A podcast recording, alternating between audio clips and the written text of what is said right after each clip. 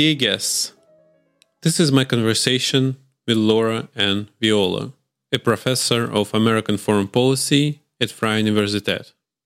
She has an impressive and inspiring academic background with a PhD from the University of Chicago and studies at the Columbia University.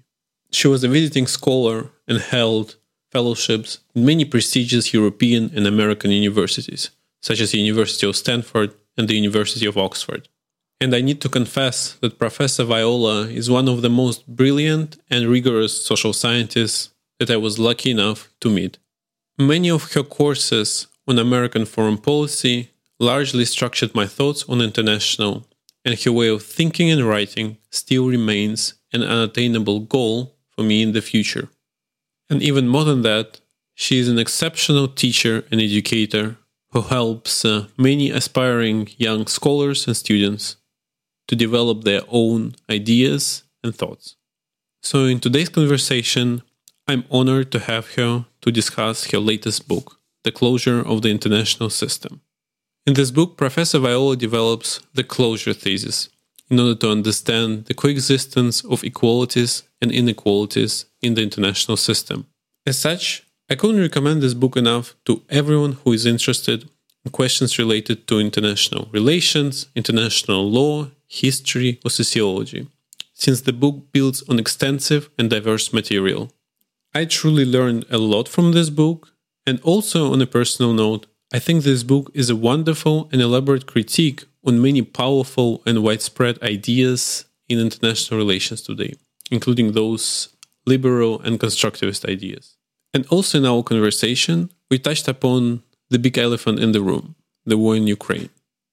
Together with the Professor Viola, we discussed the causes of this conflict and contemplated about its future. So if you like the podcast, please share with your friends and as always, enjoy.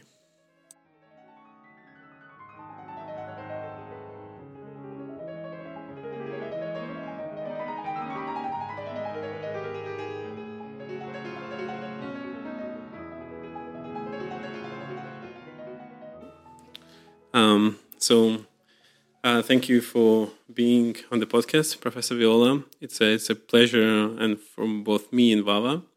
And before discussing your book, uh, The Closure of the International System, I would love to ask you.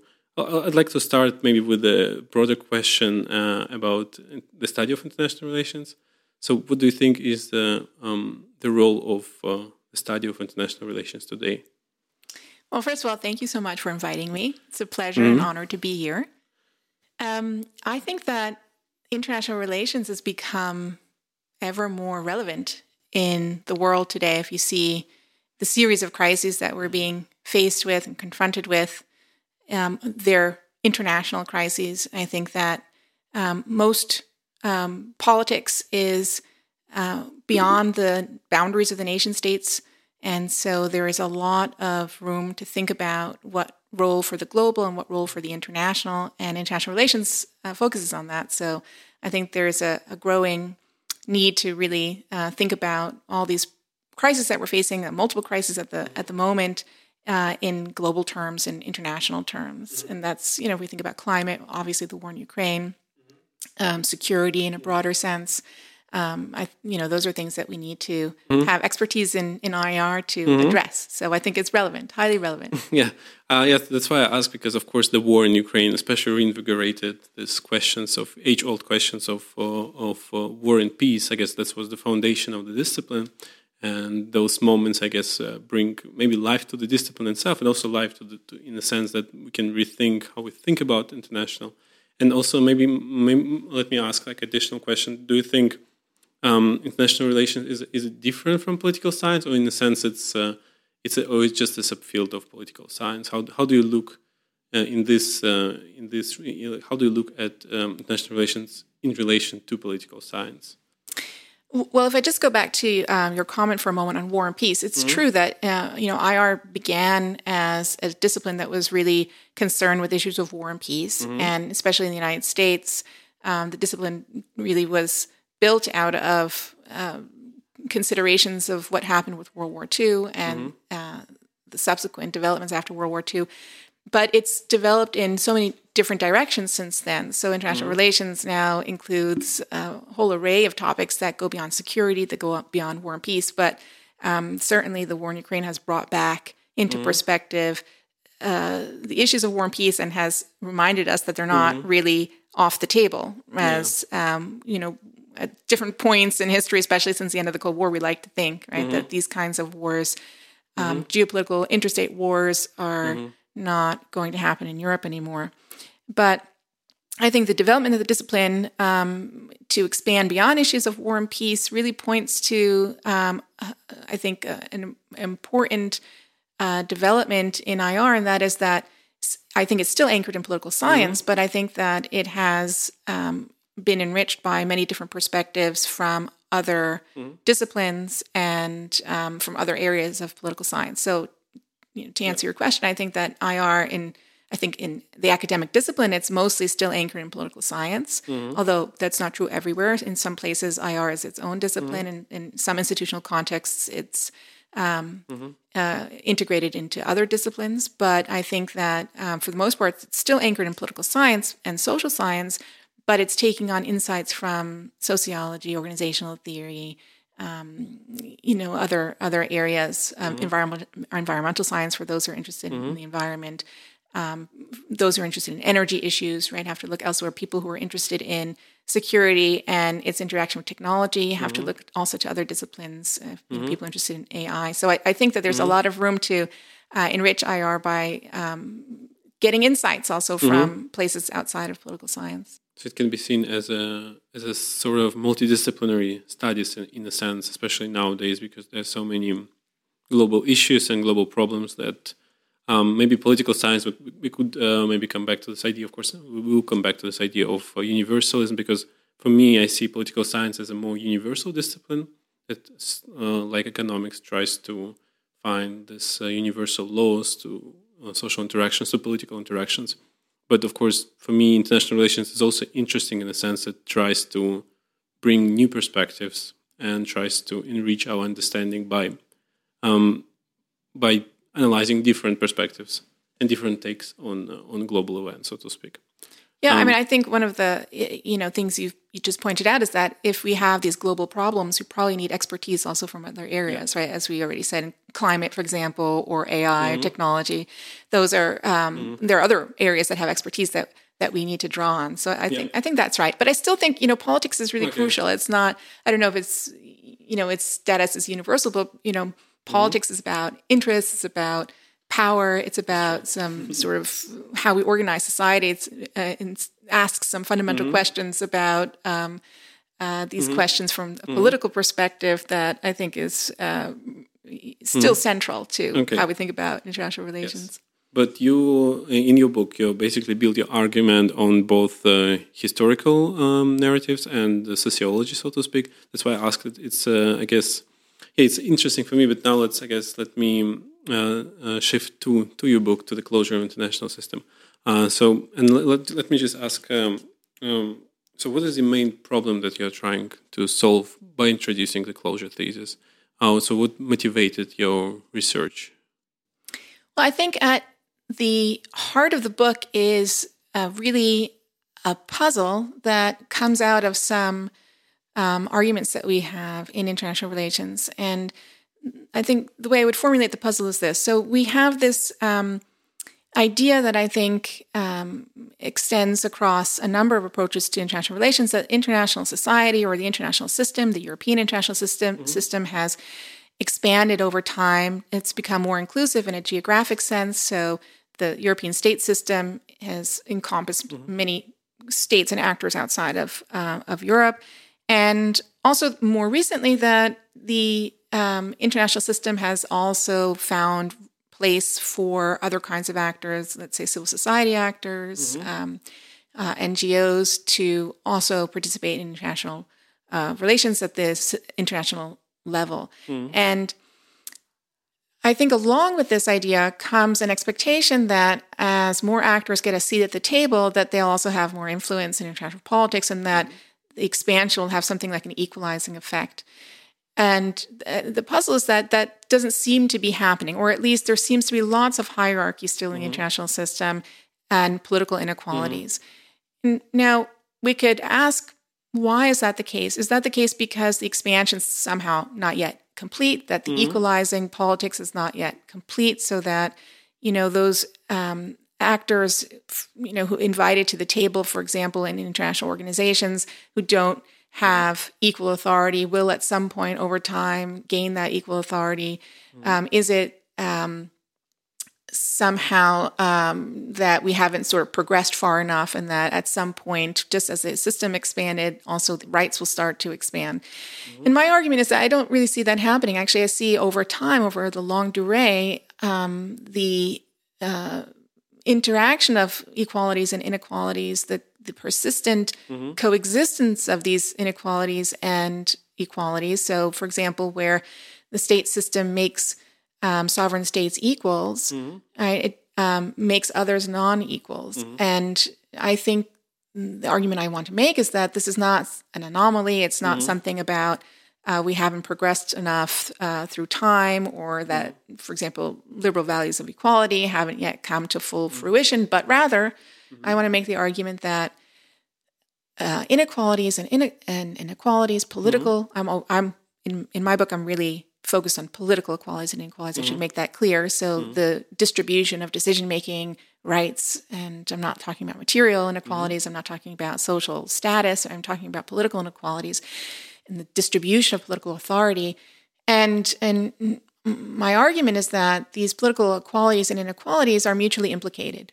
Mm-hmm. That it's not the case that as we have more mm-hmm. equality, that inequality decreases. Okay. Which sounds puzzling, maybe in the first instance, but that there that there is a relationship between this idea of expansion and the idea of an uh, increased inequalities. Yeah that uh, um, inclusion and exclusion aren't mutually exclusive. That, that, that I found uh, very uh, interesting. And of course, uh, I wanted to ask you how, how did you come up with this idea? Because uh, to me, it seems uh, it's not on the surface, so to speak, or especially, or I would say maybe to a certain extent, when you maybe look, of course, at domestic politics, you, you see, of course, that the existence to a certain degree uh, inclusion and exclusion at the same time, but it's really hard to disentangle this problem, uh, especially for me. It's hard to uh, envision how you can even get get close to understanding and get close to analyzing this problem. So um, I guess um, uh, in, in this sense, I also discussed uh, in the chapter false promises of universalism. Uh, and let me ask. Um, can we discuss this point because I, I really liked it and in a sense that uh, it, it's all about um, um, the, achieve, the, the achievement of uh, um, equality by homogenization, in a sense, like by assimil- assimilation. Um, so, do you think?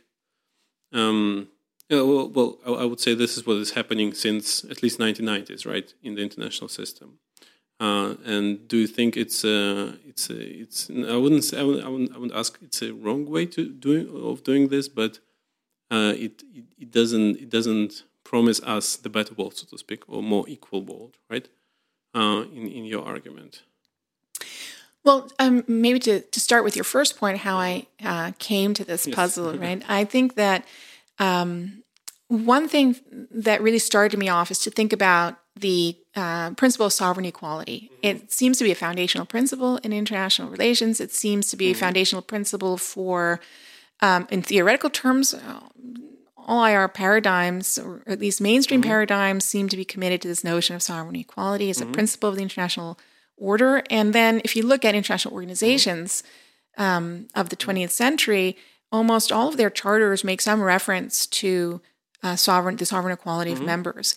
And yet, if you look at these organizations, yeah. they um, the sovereign equality doesn't really translate into equal political rights, right? And, and that is that is sort of key to the idea of sovereign equality, right? Is that mm-hmm. these states um, are treated as equals. But if you look at the United Nations, which um, proclaims the sovereign equality, equal treatment of mm-hmm. all of its members, you have a hierarchical structure of decision making with the Security Council having special mm-hmm. rights that General Assembly members don't have, mm-hmm. and um, and they're concentrated in a very few number of members. So that's sort of where the um, where I started with the with the whole argument, where thinking about this promise of equality mm-hmm. on one hand, and yet the sort of obvious inequalities that are built into the system mm-hmm. on the other hand, and again, my argument is that this is not sort of a coincidence. Yeah. It is um, there's a there's a structural relationship. I argue mm-hmm. there's a there's a constitutive and a causal relationship between mm-hmm. um, the extension of sovereign equality to some actors and then this institutionalization of political inequalities um, in the international system.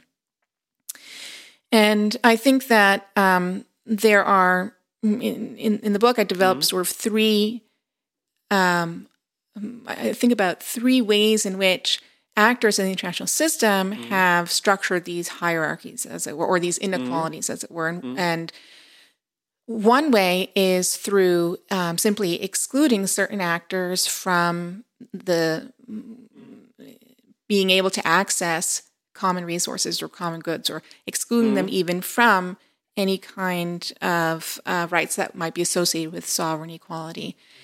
And um, for those who are included, they um, are included on on the condition, sometimes made explicit and sometimes mm-hmm. not explicit, of a certain kind of um, uh, shared commitment mm-hmm. to uh, or shared characteristics that um, makes the sharing in these collective goods mm-hmm. easier. Another strategy that um, I see, so sort of exclusion, exclusion mm-hmm. from international organizations, and mm-hmm. um, an assimilation of those who are included, so that the extent of heterogeneity and diversity within the system is minimized, is mm-hmm. one sort of strategy to cope with these this tension between mm-hmm. extending equality on one hand and um, maintaining, uh, I would say, the way I discuss it in the book is a sort of closed access or restricted access mm-hmm. to common goods, on the other hand. Another way is by creating a more inclusive, so mm-hmm. not using exclusion and maybe not being, uh, not having such strict sort of uh, ideas of who should belong in mm-hmm. terms of um, similarities of characteristics, having a more inclusive uh, institution with uh, more diverse actors, more mm-hmm. heterogeneous actors, but um, then imposing um, an institutionalized hierarchy of decision making rights amongst them. And then the third um, uh, uh, option that I talk about in terms of institutional designs to cope with these kinds of tensions is um, creating uh, exclusive multilateral settings. Mm-hmm. So institutions that are um, that again are selective in who gets to participate and who doesn't get to participate. So mm-hmm. just to you know to pull this all together, my my argument is that what institutions do mm-hmm. uh, essentially is mm-hmm. to um, restrict or they you know we think of institutions as mm-hmm. um, producing public goods, but my argument is they don't really produce public goods. What they do is they create uh, property rules mm-hmm. and property rights. And that is, they create rules that restrict which actors get to participate mm-hmm. as uh, legitimate actors mm-hmm. in within an institution, mm-hmm. which ones are extended rights, and which ones have mm-hmm. access to common resources. And institutions do this in different ways, right? Mm-hmm. Create these restrictive rights. So, as I said again, sometimes by exclusion and by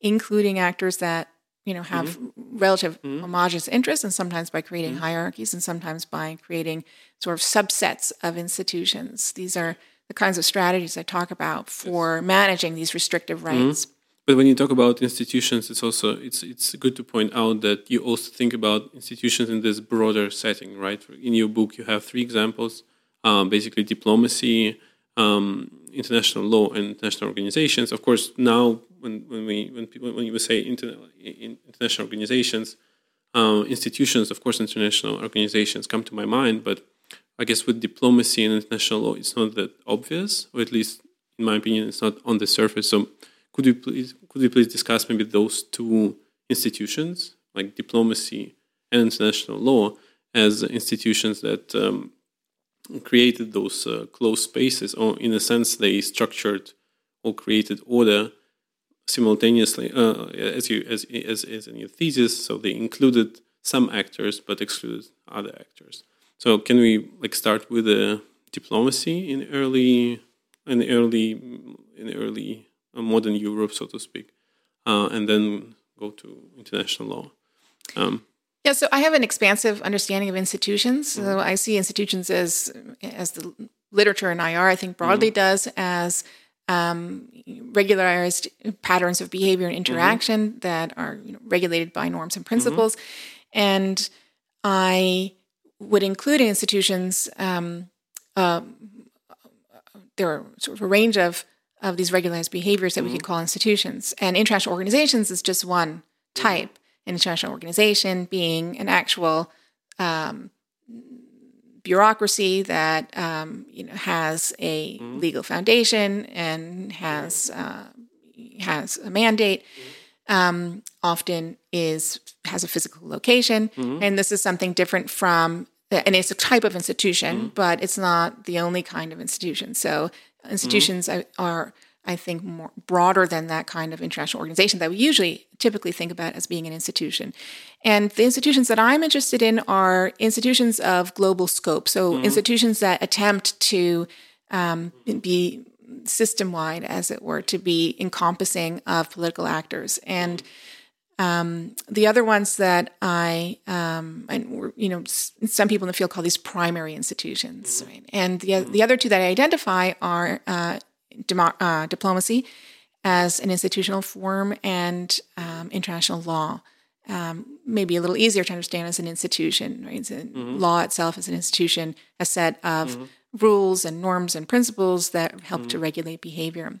And um, my argument is that each of these institutions is um, important and central for the international system, mm-hmm. the ordering of the international system, at a particular moment in time. So mm. diplomacy is central in early modern Europe. It's sort of the institution before we have international organizations, mm-hmm. before we have um, a well-developed international law. We have diplomatic interactions that help to order relations among actors.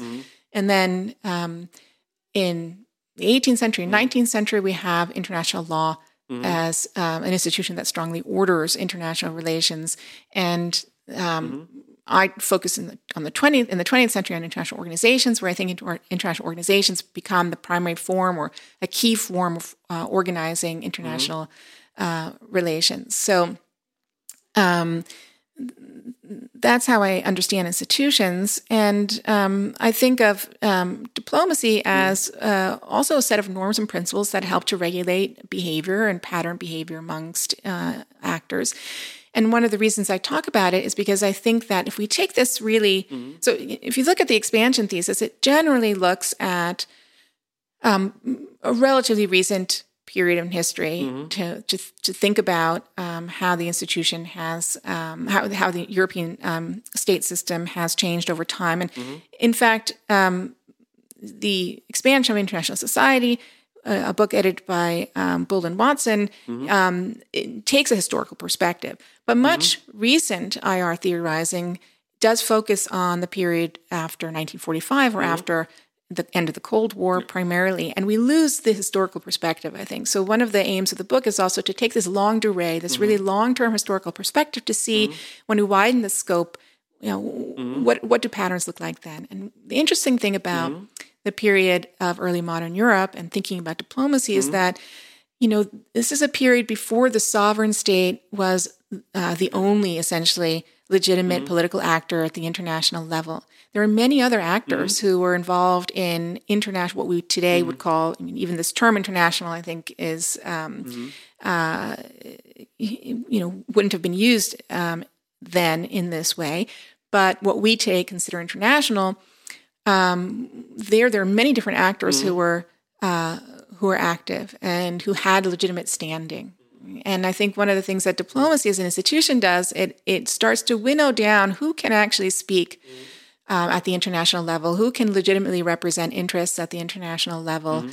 And it helps to create a system in which sovereign states become mm-hmm. the primary actor of the international system and other types of actors, individuals, for example, mm-hmm. um, uh, religious groups, the church, mm-hmm um, yeah. but other kinds of private actors, mm-hmm. firms, um, are no mm-hmm. longer considered legitimate actors. And mm-hmm. of course, international law then mm-hmm. uh, later comes in and essentially legalizes the status yeah. of the territorial sovereign state, a very particular notion and idea of the sovereign mm-hmm. state mm-hmm. as the only legitimate actor who can access the rights of the international system, rights of war, mm-hmm. rights to trade, um, who can sign treaties, yeah. and so on. And so um, that's how I see these two institutions shaping mm-hmm. international order. And it tells us something mm-hmm. about other possibilities, right? That that sovereign state may not be, yeah, uh, does so. need not be the only legitimate political actor, because there were times when yeah. there were other actors who well, considered legitimate. But on the other hand, I think we still live in the same system that emerged in early modern Europe. That for me,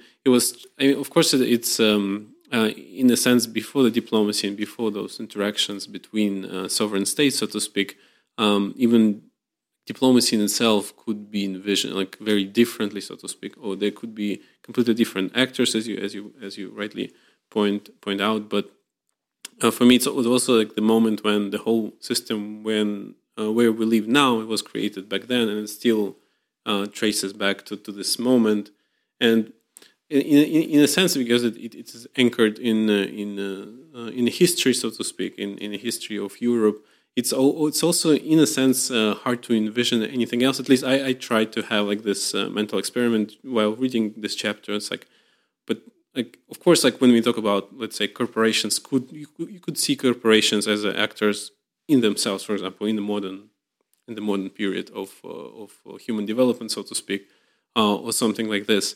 Um, but yeah, it was very hard even for me to to try to let's how to envision because you talk a lot about individuals uh, for me, it was even harder to envision individuals because, uh, of course, uh, you're born into this system, so to speak, into this international system when you are subject, uh, even even as a subject of law, you're subject to exclusively your own government, first of all, uh, to your own state, so to speak. Um, so yeah, uh, that's true. So, uh, have you? I just want so. The, I mean, that's the interesting um, yeah. counterfactual thought experiment here, yeah. right? Is what what would the system look like if, for example, individuals are not only subject to yeah. the law of their country of citizenship, which is primarily the case now, or what would the UN look like if yeah. individuals could be delegates instead of states, right? These are these yeah. are possibilities, and there are possibilities that have been also thought about historically, but they're not our current reality. But you could imagine a you know system organized differently, or the rights divided differently. What about, for example, indigenous groups? Mm-hmm.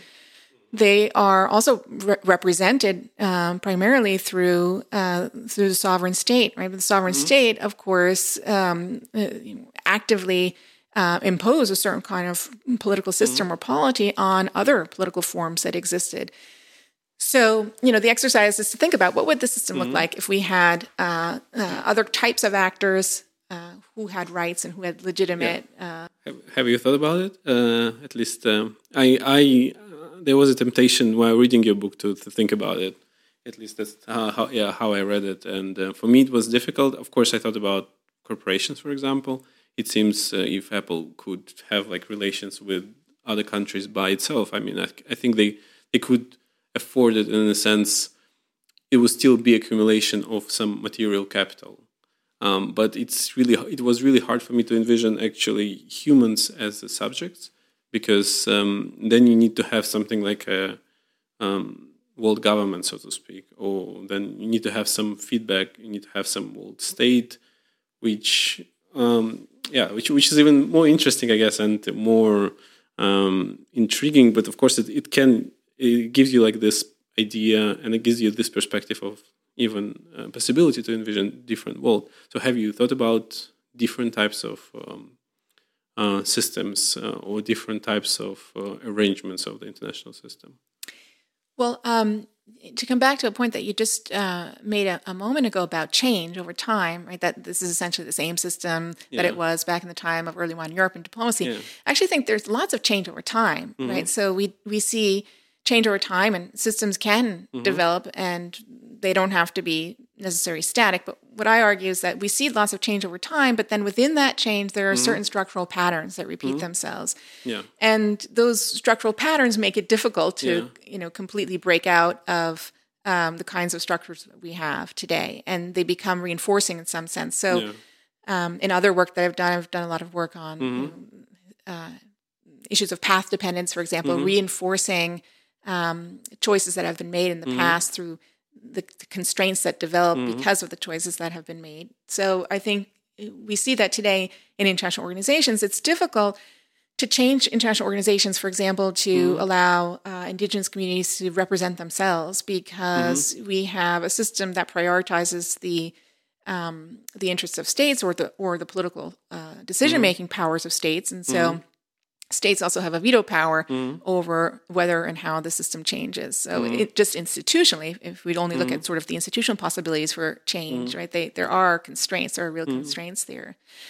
Um, but that doesn't mean that change doesn't happen. So change mm-hmm. does happen over time, mm-hmm. and the interesting question is what you know what pushes that change over over time. Um, but if you if you allow me, uh, I I a little bit of pushback on this point because it seems it changed over time, but in a sense it still reinforces the same structural pattern of sovereign states. And uh, you, you, I guess in early modern Europe, there were still many more actors, but over time the system closed so many times that now it's basically there is almost almost it's just it's just hard to envision anything else because it, it's almost like obvious that yes, sovereign state is the only uh, type of actor in the system, and there is no even way, uh, even uh, in I would say any uh, any international level you take, it's it's hard to to think about something else or to think some other possibility because the system, I guess closed so many times or reinforced itself so many times.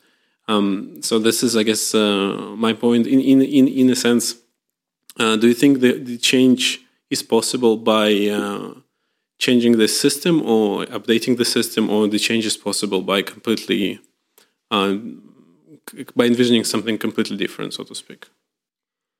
Well, if we talk about change, I guess those are those are two paths, right? So mm-hmm. gradual gradual adjustment mm-hmm. and uh, adaptation over time, or a more radical yeah. uh, revision of the system. Um, and you know, it's interesting to think about what mm. kinds of conditions would allow either of those possibilities to emerge. So, you yeah. know, in general, system change has happened, or major system change has happened in, in a more rapid way mm-hmm. when we've had major calamities or catastrophes, right? Mm-hmm. So that that would be one that have given us sort of something like mm. maybe a tabula rasa, maybe not completely, but um, you know that would be a moment for system redesign, as it were. Mm. Um, okay, so I don't, I don't know if we should hope for that. I think that you know that's a pretty radical, yeah, um, and we don't know what kind of costs that would bring with it. But that doesn't mean that uh, gradual adaptation and change over time are not possible. Mm-hmm. So I think that um, one of the things I see change over time in the book, but one of the things that I argue is uh, persistent is this particular relationship between um, uh, the, sort of the structural relationship between equality and inequality, which uh, requires us to think about when, when, we make certain things, when we mm-hmm. equalize certain things, and we distribute, mm-hmm. for example, political rights equally amongst certain kinds of actors, which actors are being mm-hmm. excluded mm-hmm. from uh, from those decisions. So every mm-hmm attempt to equalize certain mm-hmm. actors has implications for which actors we're deciding shouldn't count as equal right and yeah. so this is this is i think yeah. a persistent dynamic that mm-hmm. ha- that that characterizes the system again and again even if the the actual characteristics of the mm-hmm. system the the specificities of the system change over time and i think that those um, patterns of inclusion and exclusion can also create the pressures for change so mm-hmm. i think that in the the current international system mm-hmm. there are um, efforts to, for example, include non-state actors mm-hmm. in international decision making. They're mm-hmm. not included as equals, and mm-hmm. I think that sort of sort of uh, is part of you know what shows my argument. Right? They're mm-hmm. they're included, but they're not included as equal. They're not rights yeah. holders at the international system. They don't have decision making power. But part of the mm-hmm. reason why we get um, a greater effort to, to include non-state actors and um, where we're thinking about indigenous rights we're mm-hmm. thinking about the rights of the individual so mm-hmm. even the rights of the individual although you said it's hard to mm-hmm. imagine right not having to go through the state but to have rights as an mm-hmm. individual at the international level there are um, there have been some changes which mm-hmm. sort of indicate that it might be possible to have rights mm-hmm. as an individual at the international level and i think those changes are essentially changes in response to mm-hmm. the inequalities imposed by the, the system that decides to include some and exclude others as rights holders. So essentially, mm-hmm. the system in you know creating rights for indigenous actors or in seeking rights for individuals is trying to repair mm-hmm. um, some of the distributional consequences some of the distributional mm-hmm. disadvantages mm-hmm. that have occurred from other decisions of inclusion and exclusion so mm-hmm. these patterns of inclusion and exclusion i think um, th- that that structural um, relationship is something that uh, appears again and again. Mm-hmm. But the way the boundaries are drawn can change, and yeah. the way the boundaries are drawn can also have implications mm-hmm. for what might change next. So, yeah. you know, those who are excluded, for example, may make demands to be mm-hmm. included, and those mm-hmm. demands under certain circumstances may need to mm-hmm. be responded to, and yeah. that could be a motor of change in the system. Yeah. It's also, there was a time just 600 years ago, 700 years ago, when we lived uh, without this system or in a completely different system. So I guess uh, I don't think it's it's it's it's a hope that we can live in but we can say it's a it's a possibility to envision something different. I guess that's um, uh, the question. My question would be in, in, your uh, final chapter. You you're you are saying that um, it's not it's not tragic, right? Because referring obviously to the the, the anarchy uh, argument and the, the the whole international system is is a tragic because there is no chance that could change in the foreseeable future.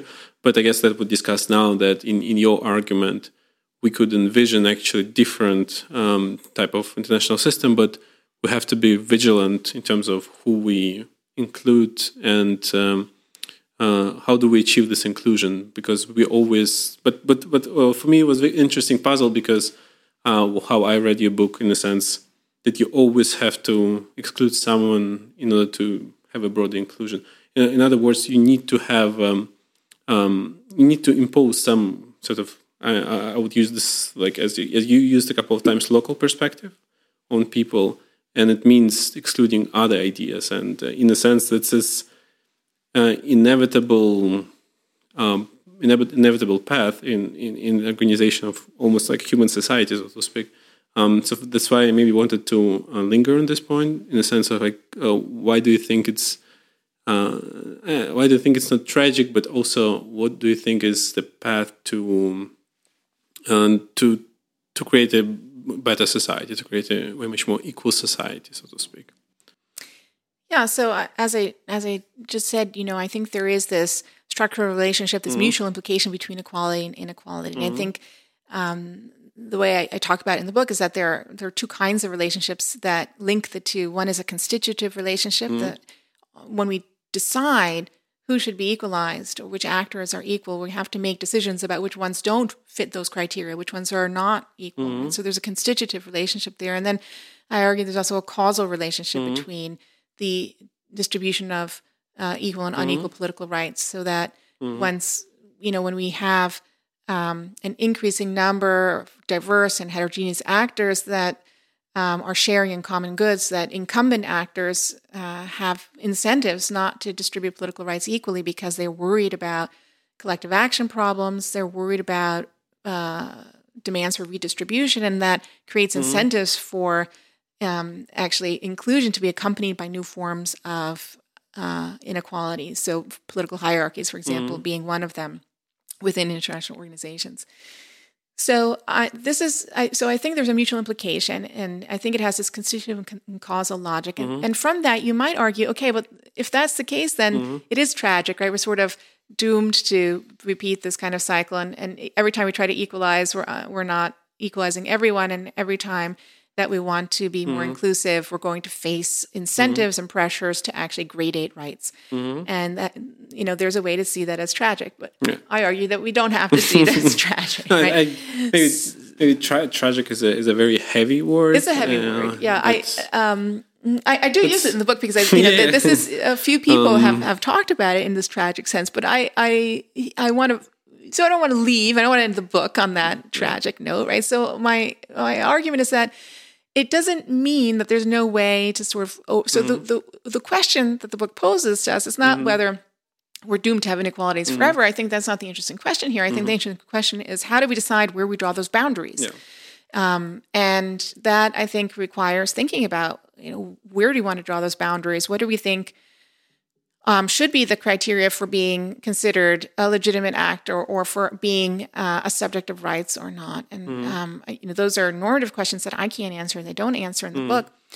But um, if we wanted to think about how to uh, transform the system or change mm. the system, um, I argue that this argument that I make tells us at least two points where we could look. So um, as I said, I, I, argue that the relationship between equality and inequality has a constitutive element. Mm-hmm. So, one of the places we can look to change things to think mm-hmm. about how do we constitute these equalities and inequalities? Mm-hmm. Where do we draw these boundaries? Mm-hmm. And can we loosen some of the categories mm-hmm. that we impose to uh, allocate mm-hmm. rights in the system? So, yeah. for example, um, the sovereign state, right? Does the sovereign state need to be the primary or only legitimate political actor internationally, or are there ways to think um, more openly uh, about?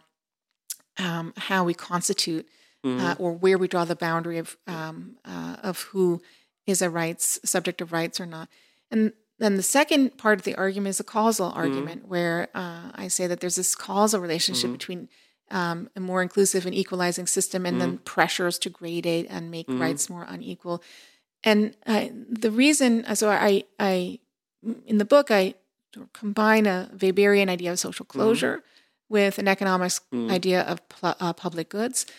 And I argue that the incentives for mm-hmm. incumbents mm-hmm. to want to gradate rights and mm-hmm. to manage what mm-hmm. um, could be seen as sort of the problems or the risks of more heterogeneous and diverse membership mm-hmm. um, come from the uh, incentives around restricting access to certain goods, to making mm-hmm. uh, a, a, limited group um, enjoy these club goods. And so uh, if we think about that part of the argument, another way we can think about getting change is to think about changing mm-hmm. those incentives. And yeah. changing those incentives may mean changing the distribution of property mm-hmm. rights, changing how we think about property rights, mm-hmm. redistribution of material terms.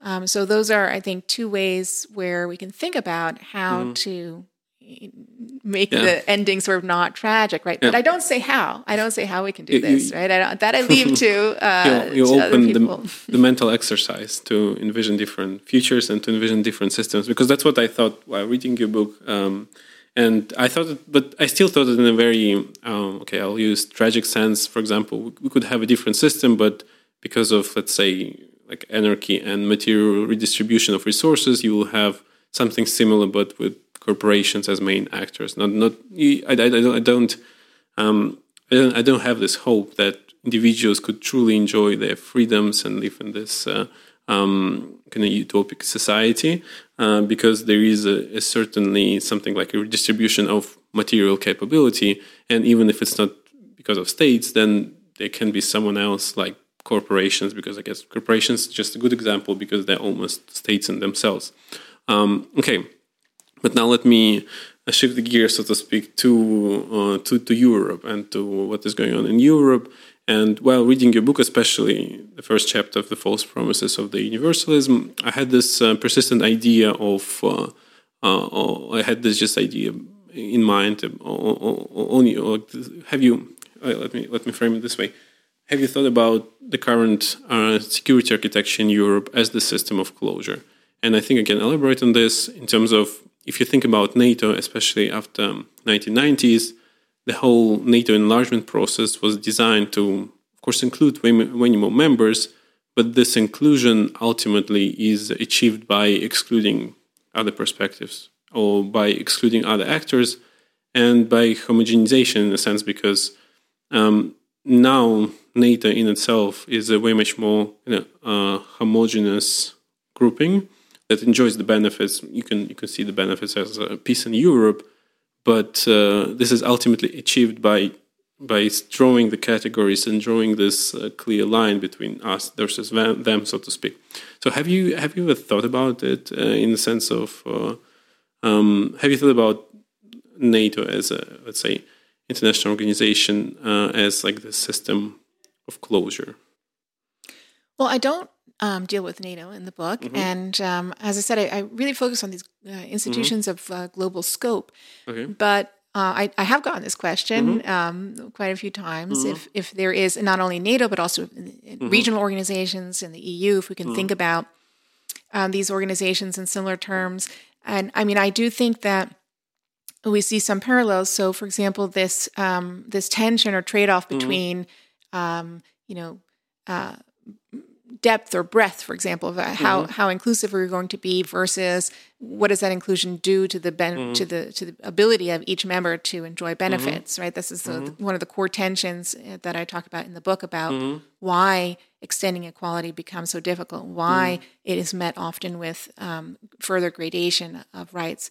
So I think that tension seems to apply, right, yeah. both in the EU and also in NATO, and I think that we could um, characterize NATO as a club, right? Mm-hmm. It's not. Uh, mm-hmm. It's meant to be uh, a limited organization that it's not meant to be universal, mm-hmm. and it's meant to uh, allow members to enjoy um, their common common resources, the resources mm-hmm. that they create together. Mm-hmm.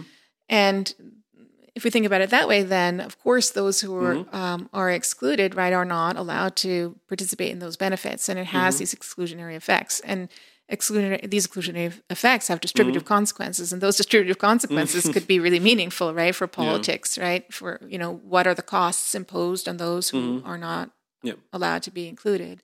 But I also thought, in a sense, uh, although NATO, of course, is not an um, organization with a global scope, but it uses universal language, so to speak, universalistic language. And very often refers to UN Charter and stuff like this. So that's why I thought, like, while reading, especially this chart on the false promises of universalism, this idea of, um, of course, assimilation and uh, uh, making, let's say, all European states similar, but at, at, the same time, there is a definitely a distinct boundary. And of course, uh, the question became acute with Ukraine. Uh, um, and um, some may argue that Russia actually tried to, to become mm, NATO member, but received a uh, not satisfactory reply, so to speak. But uh, how did uh, let me ask? How did the war actually change your thinking? Because uh, as far as I uh, understand, you published the book before the war, uh, and let me ask: How did the war change your thinking about the future of international order, so to speak, or international system? Well, the war is ongoing. I think it's uh, really difficult to see mm-hmm. forward to what kinds of changes we might await. Mm-hmm. And I think there, I mean, there are different ways to think about this. So, the war was incredibly meaningful for Europe. Right? Mm-hmm. And I think that um, in that sense, it is absolutely uh, transformative the, the particular moment we are right mm-hmm. now in, in Europe. But if you think about more broadly international order, mm-hmm. and I think, you know, we may see this in when we look at how the UN and members of the UN from other parts of the world mm-hmm. reacted to the war. I'm not sure that um, other countries far away from Europe mm-hmm. see this particular war as transformative of how they mm-hmm. interact with the international order, right? So mm-hmm. Uh, it, I think uh, there's one way to see this as um, a European conflict, and mm-hmm. we don't want to sort of um, engage in sort of a, a, kind of Eurocentrism that yeah, sees yeah. that this is transformative for everybody in the mm-hmm. system. So, I mean, if you think about you know how India reacted, right? How mm. many countries in Africa reacted, or in Asia. Um, I think mm. their perspective on the war may be different than the one from Europe, understandably. Mm. But um, that doesn't mean that it, you know it's, it's, obviously a major mm. crisis and a major event, mm-hmm. and it's also engaging major players. We mm. have Europe. Russia, the United States. Mm-hmm. And so that means that uh, we can expect certainly that realignment of, mm-hmm. um, of, of certain interests. And I think one of the ones to, to look at, in the future is how this um, conflict in Europe can uh, mm-hmm. affect realignment in, in, terms of the geopolitical rivalry of the United States and China. Mm-hmm. Uh, you know, China is not directly party to the mm-hmm. conflict, obviously, but um, I think that the conflict has um, done, uh, you know, has um, or and has implications, will have implications mm-hmm. to reshape the rivalry between the United mm-hmm. States and China.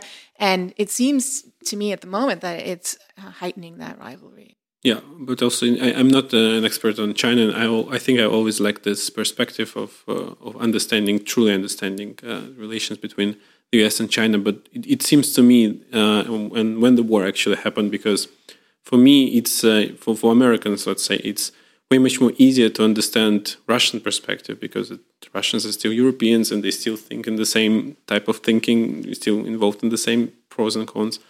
But for me, for example, I think it's it's way much more likely. Uh, it, it's way, it's way much more likely that the conflict between the U.S. and China will happen at a certain point because there's just like so much misunderstanding, I guess, between the two. And of course, even for me, when the, of course the, the war between uh, Russia and Ukraine happened, which is also in the same, of course, in some sense, the conflict, the broader conflict between the West and Russia, um, that the conflict between China and the US uh, is almost inevitable down the road because, again, there is just this trajectory that things getting worse and uh, they're not getting better. The same was true for uh, Russia, the US, the West before before the war, and it seems the same is true for, uh, of course, China and the US. Uh, unfortunately, because I guess that's uh, this this is the truly tragic perspective. Uh. well, yeah, I don't. I mean, I don't. I don't see conflict as inevitable, and in yeah. fact, I mean, I think that you know, conflict between the United States and China is you know, would mean something different than yeah. um, the, the uh, Russian war in mm-hmm. Ukraine, um, just in terms of material terms and in terms yeah. of costs. And I think that um, there, you know, we're talking about a different dimension that um, um, I, you know, I don't, I don't, think there's an inevitability mm-hmm. in that. Yeah. But I, you know, there are. Um, I, I, think China's closely watching what's mm-hmm. happening, right? And I think there are, uh, on the one hand, there there's a question of the United States and Western credibility, mm-hmm. right? What is the West willing to do, mm-hmm. um, and how far is the West willing to go to mm-hmm. defend certain interests and certain mm-hmm. values? Yep. Um, there's also a more pragmatic sense. What does the mm-hmm. battlefield look like? I think mm-hmm. China's looking very carefully, as mm-hmm. is the mm-hmm. United States. What is what are the battlefield dy- dynamics, and what does that mean for any kind of future war? And um, of course, there's the issue of Taiwan. Right, China has its own territorial dispute mm-hmm. with Taiwan. The United States um, has, uh, in the past, made a commitment to Taiwan, and but always um, under the guise of strategic ambiguity. And um, you know, Biden has essentially made a decision to. Uh, abandon that strategic ambiguity because I think the United States is worried that um, not necessarily that China will take this moment to invade Taiwan. Mm-hmm. I think you know there are good strategic reasons of you know that to think mm-hmm. that that's not going to happen, mm-hmm. but um, but to send a certain kind of signal. Mm-hmm. Right? Um, and so you know I think there's a lot of messaging going on um, in addition to you know all the other uh, layers of the conflict and um, you know this the messaging is around mm-hmm. credibility and it's around resolve it's around you know what issues are uh, mm-hmm. uh, are states willing to mm-hmm. um, actually engage in military conflict over and which ones can be resolved mm-hmm. um, in other terms and i think even though the rivalry eh, between the united states and china seems to be intensifying i think there is um, uh, you know, there is a lot of scope still to work on cooperative relations. Right? There, mm-hmm. there are a lot of shared interests okay. on both sides, and I think there are also shared interests to avoid a conflict. So I don't see it as inevitable. Yes. I think um, I'm maybe a little more optimistic there. yeah, because uh, that's what I thought. Uh, and of course, you also think about Russia as a very, in, in comparison to the U.S. and to the the broader West, it's a it's a smaller power. It's not. It's, it doesn't have that much capacity, but on the other hand, you can argue that, for example, Chinese uh, have never been involved in a bigger conflict. So for them, it's actually maybe harder to envision the war uh, with Taiwan the same way Russia even could envision the war between Russia and, and Ukraine.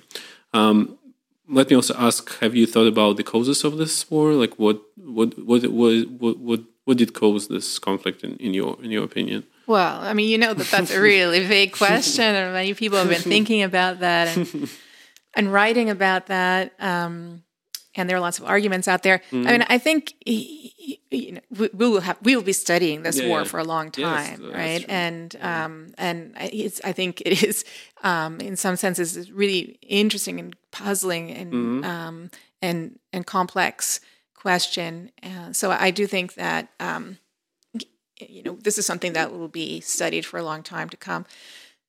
But I, probably a first cut is to think in in terms of more immediate proximate causes, mm-hmm. more sort of midterm causes, yeah. and deeper, long, longer mm-hmm. term causes. And I, you know, we touched on it already before. I think that mm-hmm. if you think about longer term causes, mm-hmm. uh, the way that the Cold War ended, mm-hmm. um, the way that um, it not only vis-a-vis uh. Russia, but um, all the post-communist countries, um, uh, the way that the transition was managed, the the principles, right? We had mm-hmm.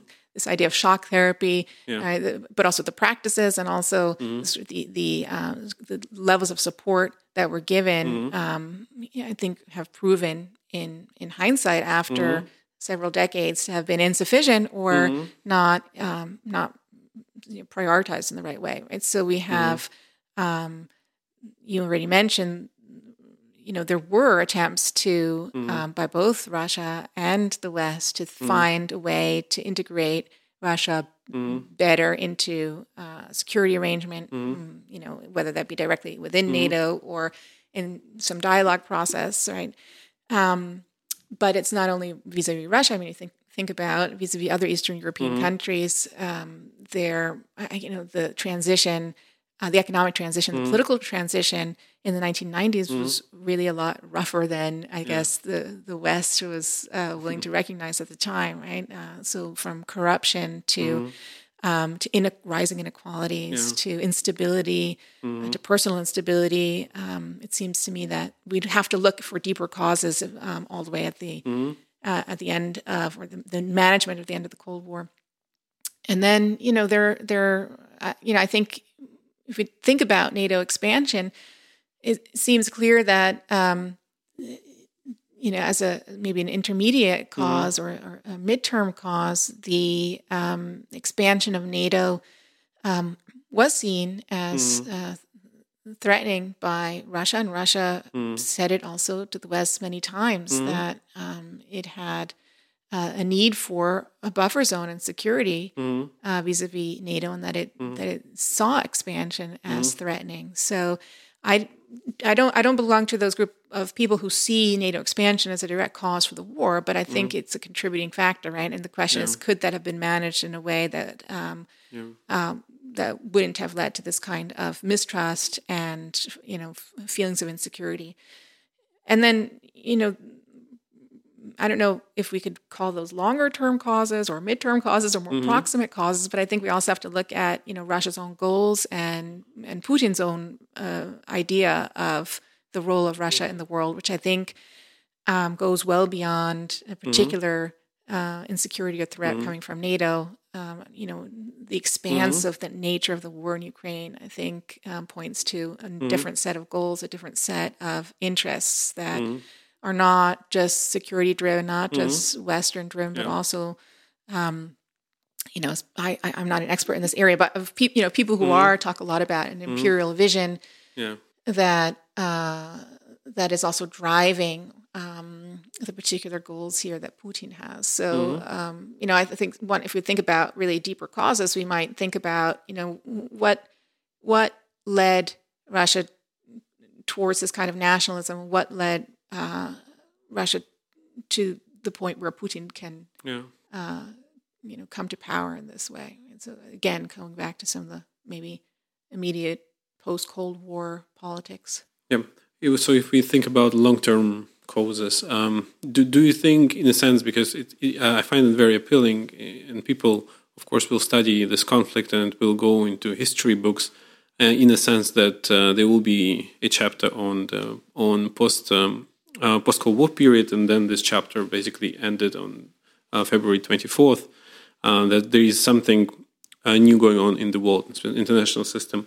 So, do you think we do you think we still live in the in in um, let's say American-led international world order, or do you think like the war, um, in a sense, changed it, or that we live in a multipolar world order, or that that the war itself um, kind of opened the new chapter in history, so to speak, in human history. Um, well, I think that um, the war actually showed the importance of American leadership okay. um, in a time when I think that leadership was in doubt. Mm-hmm. so, mm-hmm. in the, I think, sort of in, in, the in the broader perspective, the longer term perspective, um, I think that the United States has been in something like relative decline, relative, mm-hmm. not absolute for sure, mm-hmm. but um, and you know its leadership role has also been in relative decline mm-hmm. since probably the early 2000s or something mm-hmm. like that um, but the war, I think, has mm-hmm. shown that there, you know, yeah. in times of crisis, um, there, it's unclear where other leadership would come from. Right? And um, I think there the United States has been a crucial actor in sort of anchoring the West in its reaction. And I think going forward, the issue is not whether the United States will um, recapture sort of this leadership role, mm-hmm. I don't think it will, but how other states will step up to the leadership challenge. So, yeah. you know, the, the, the world is becoming more multipolar. The United mm-hmm. States um, uh, cannot single handedly um, order the system, right? Mm-hmm. It cannot make and keep uh, the extensive security mm-hmm. guarantees to uh, to other actors that uh, it may have been able to keep after mm-hmm. The end of World War One, uh, World War Two, for example, or mm-hmm. you know even in economic terms, the United States has its own you know domestic mm-hmm. debate about the mm-hmm. extent to which um, you know it needs to reinvest mm-hmm. um, resources domestically mm-hmm. and the way it need, mm-hmm. to the extent to which it needs to protect its own economic interests, for example. And so I, I think that, uh, and then I think that as we mm-hmm. talked about at the very beginning of our conversation, the problems are um, of global mm-hmm. nature are not ones that can be really mm-hmm. solved by a single actor. And so there will be uh, need for other actors mm-hmm. to come to the table. And I think yeah. if, if, you ask me what I mean by sort of relative mm-hmm. hegemonic decline, I mean that the leadership role of the United States is in decline because other actors are are systemically important for solving mm-hmm. the kinds of problems and mm-hmm. crises and challenges that mm-hmm. are um, present internationally. So, mm-hmm. On a you know global scale problem. So I think that, that I think that's where uh, we continue to go mm-hmm. in the future. So I don't think that the United States will be able to play mm-hmm. the same kind of role it was able to play in the post World War II order in this new post Ukraine war mm-hmm. order, right? Yeah. Um, and so uh, even though I think the United States has, has in, a, in a, an important way taken on a leadership role um, f- for um, the European and, and, and U.S. Mm-hmm. response, uh, I think that especially European states will need to, and Germany mm-hmm. will need to uh, really think about mm-hmm. what kind of role they will play going forward. And I think, you know, we talked a lot about the, the media has talked about, a lot about the Zeitenwende and mm-hmm. what that means for Germany and what that means for uh, Germany's mm-hmm. military investments. Yeah. But I think Germany will also need to think about um, political and economic reconstruction mm-hmm. in Europe also. And yeah. I, I, think that you know European actors will have to step up and play a major role in that. And, yeah. um, and I think the United States will play a, a, mm-hmm. big role, but probably. Yeah. Um, you know, not it's you know not going to be the same kind of role it played at the end of the Cold War and mm-hmm. the of World War II. But also, eventually, what's the role of Russia in in in, in European, I would say, architecture, security architecture, or broader European uh, European order, so to speak? Which is again open questions. I guess it's, it's it's not possible to know the answers. I, I, would, I don't know. I'm curious what, what you think about that. I mean, I, it, I really don't know. I mean, that's a, um, that's an interesting question. I think eventually there is no. Uh, the, I guess it's the same as. Uh, I think you can you can draw a lot of analogies between current situation and pre World War II period of time, and I guess eventually Russia should be somehow integrated. Uh, and this is the whole question. And I guess Russia also uh, fights uh, for a better position in this European security architecture. I, I, I truly don't think that Russia thinks uh, uh, itself, like, envisions itself as a, as a future leader of the international system or a truly or a country with a truly uh, global scope. I think it, just wants to have a, maybe a better future in in European security architecture, but in Russian perspective, this this this this architecture um, should uh, American power should diminish, so to speak, or in other words, in other words, American power should diminish and Russian maybe relative power should increase. Or I guess that's a this is how I I, I think in a sense eventually in, th- in 30 years down the road. because I was going to ask you, what's your timeline on that? I think that's the interesting question. I, th- I think I would agree that, I mean, over the long term, we have to think about uh, reintegrating Russia. Um, but the question is, what timeline are we talking about on yes. that? You know, is it? Uh, I think 30, 30 years down the road. Uh, and of course, for me, the, the, the difficult the difficult part is uh, I, I see that there is a gravitational pull towards bigger war because, of course, you have a mobilization of, uh, of the first mobilization in Russian society since basically World War World War Two, and you have like the whole, I would say, nervousness, uh, and I guess it's something that couldn't be put eloquently even in an academic article, but there, there is this um, almost like gravitational pull in society itself that a little bit suicidal, I would say. That's what I thought a lot, quite a lot, in, in the sense we talk to Russian people, and it seems like they're ready to give up everything for basically what? For, for basically the bigger war, because it, it's also, of course, it, it, goes hand in hand with propaganda and with the making. It's almost like, um, or, you, you, can, you could, I think, if you think about Putin, yeah, making Russian society nervous and so nervous to a point that there is like basically no, no, no way forward but to fight a bigger war. And uh, of course, they train now all those people since school and just basically feeding them this propaganda um, that uh, there is nothing, there is no better future than to fight for your country, something like this. And of course, on top of that, that they really fight the big uh, European war, and it also gives them, in a sense, knowledge and advantage how to fight those wars because not so many, um, not so many leaders and not so many armies in the world could fight now big European war. In a sense, if they come to bigger European war in the future with this knowledge, it could give them advantage. Uh, but this is, uh, of course, something that, um, uh, like everyone, uh, wants to avoid. But I, I, see it as a very tragic because, again, I don't see how it can be resolved because if, if the situation goes the way it, goes, there is uh, there are more chances that it, it, will escalate. That's what I wanted to ask you. Is it sounded like you're arguing that it might escalate, but another option mm-hmm. is that it, it, just sort of gets frozen.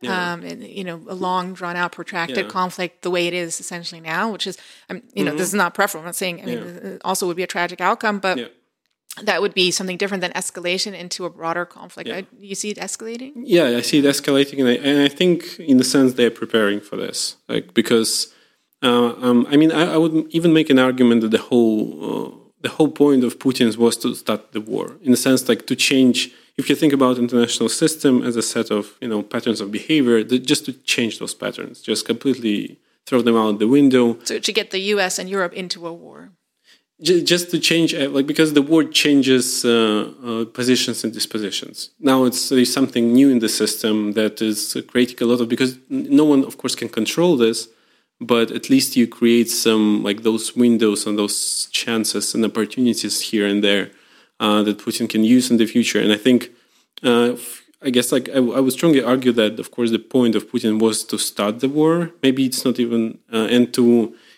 in a sense, anchor his own rule in the, into the future because now Russian society has no other way but to deal with this war. It's like if if he goes away, for example, before the war, I mean, there could be some liberalization or some move towards the West. The West. Now, I mean, it's not possible because you have this war, and everyone who comes after Putin has to deal with this conflict on, on Putin's terms, so to speak. Um, this is, yeah, but if you, if we talk about no matter how it ends, so to speak, the war itself in Ukraine, I think, of course, it, it should end with the integration of Russia into broader European community of nations because um, I mean this is just of course my maybe my hopes. yeah, but that won't be with Putin then anymore. No, no, of course not Putin because we're talking about thirty we're years. About 30 years. Okay, okay. thirty years. But but again, it's interesting how it can be achieved because uh, the tension is I don't think Russian society, anyone in Russian society, will accept some inferior position, so to speak. Um, um, yeah, uh, and I guess that's the whole and when you, when you talk about escalation, are you talking about NATO becoming more directly involved? I mean, eh, NATO is involved, but yeah. more directly involved. Yeah, I, am I'm, I'm thinking about. Um, um, I guess so many ways to, of course, escalate from both Russian and NATO perspective. Uh, some type of uh, a weapon, so to speak, could cause this, or Russian could get directly involved in in politics, so to speak, or can just provoke, uh, make some provocation in politics. Um, yeah, I just I just see it as a as a something that is um, under no one's control, so to speak, the whole escalation ladder. But there are so many ways that it could escalate, so to speak. And of course, the more this conflict goes on, the more chances we have, so to speak. um, and of course, this is uh, it's hard to predict. How, do you, how, do you see it ending? Do you have any idea? right now, right now, I think uh, I, I I envision I envision a broader conflict. Like I think because I mean I, I try to be very honest uh, with myself, and when I think about those things, like, okay, how can it end? And of course, you go to to Russia, and you know Russia must win because there is no. I mean, Russia started the whole thing, and of course, uh, there is no way backwards. And then you go to the West, and it's the same thing. There is Ukraine must win. There is no way backwards. Um, um, and of course, for me, it's actually a very interesting question of uh, Ukraine and NATO will be there, like will be central to the resolution of the conflict. So no matter how we end this conflict, the question if Ukraine becomes part of NATO, whether like with the full territories or not, that's a win for Ukraine.